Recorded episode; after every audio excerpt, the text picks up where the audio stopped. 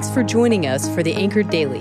This fall, we're learning from Ezra, Nehemiah, and Haggai as we consider how God would have us remain faithful, obedient, and hopeful no matter what comes our way.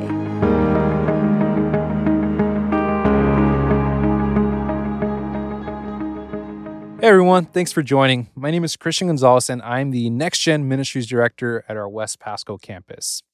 As I, re- as I read today's text in Haggai chapter 2, the focus on what was and is to come reminded me of transformational before and after stories. Now, I don't know about you, but I love listening to stories of people who have struggled with some type of insecurity, whether that's a weight or emotional health. And what they do is they decide to get physically and or emotionally healthy.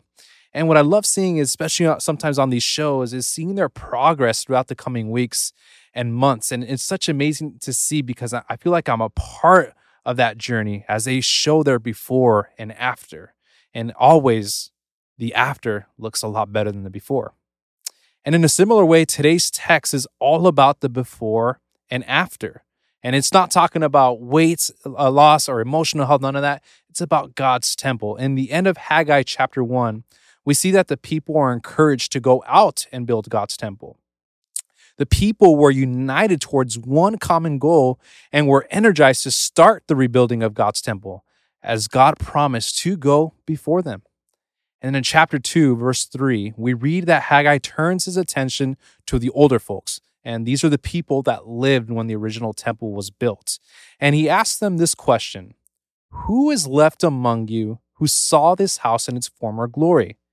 How does it look to you now? Doesn't it seem to you like nothing by comparison? Now, let's pause here. The older folks, no doubt, probably felt discouraged as they had to rebuild this once beautiful and now destroyed temple. And I think they remember the glory and the majesty of the first temple and how this temple, uh, this new temple that they were going to build, would probably never be the same. And I'm guessing, and I picture this as they picked up the rubble of that once beautiful temple, sadness overcame them as they remembered what the old days were like. However, there was a purpose for this question. Because if you jump to verse 4, the Lord tells the people, Be strong, Joshua, son of Jozadak, the high priest. Be strong, all you people of the land, declares the Lord, and work, for I am with you, declares the Lord Almighty. You see, the Lord wanted to remind his people that his guiding presence would go before them as they continued in the work. And although the temple in its current state didn't look as it did in the past, God promised to be with them as they continued to work. And God doesn't just stop in the present, He goes to the future. And there's this future promise that God made with His people that I think it's very important to know. In verse 9, it says, The final glory of this house will be greater than the first, says the Lord of armies.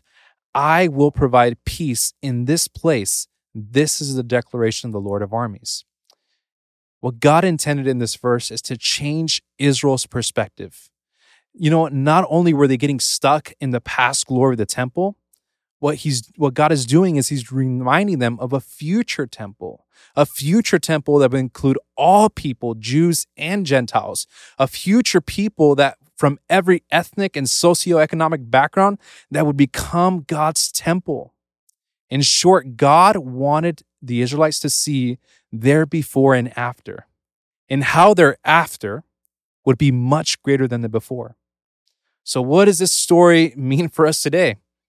Well, let's be honest. I think many of us, and including myself, can get stuck on thinking of how things were better in the past, the old glory days, as we call it. A lot of different factors might contribute to this as we see the messiness, messiness of our cultural and political climate in America today. But I want us to step not backward, I want us to step forward and look towards what our future will look like according to the book of Haggai. You see, God tells the Israelites that the final glory will be greater than the first, meaning that the future of the church is in God's hands.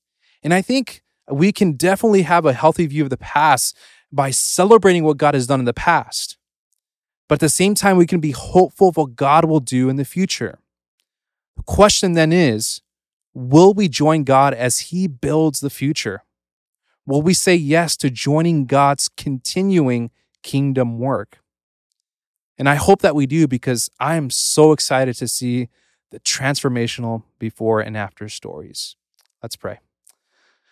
Lord Jesus, we thank you, God, because you are present in the past, you are present in the now, and you are present in the future. We thank you, God, because you are building up your church. And Lord, you invite us not because you need us, but you're inviting us to participate in this. You're inviting us to participate not only in the present, but in the future. But Lord, I pray for for us and especially me sometimes when I think about the past and I and it gets so easy to get stuck. I pray, Lord, that you remind us that you are with us, that you are still at work, that your glory is not confined to the past, but that your glory is still present today and in the future. Lord, please show us where we can join you in this kingdom work today, tomorrow, the future. Amen. Thanks for joining us again today. Tune in tomorrow as we continue to encourage each other through God's Word. Also, make sure to drop a like and subscribe so you're always up to date on the latest Bethel podcast. Don't forget to go to bethel.ch to check out all the amazing opportunities to connect and serve here at Bethel. Have a blessed day.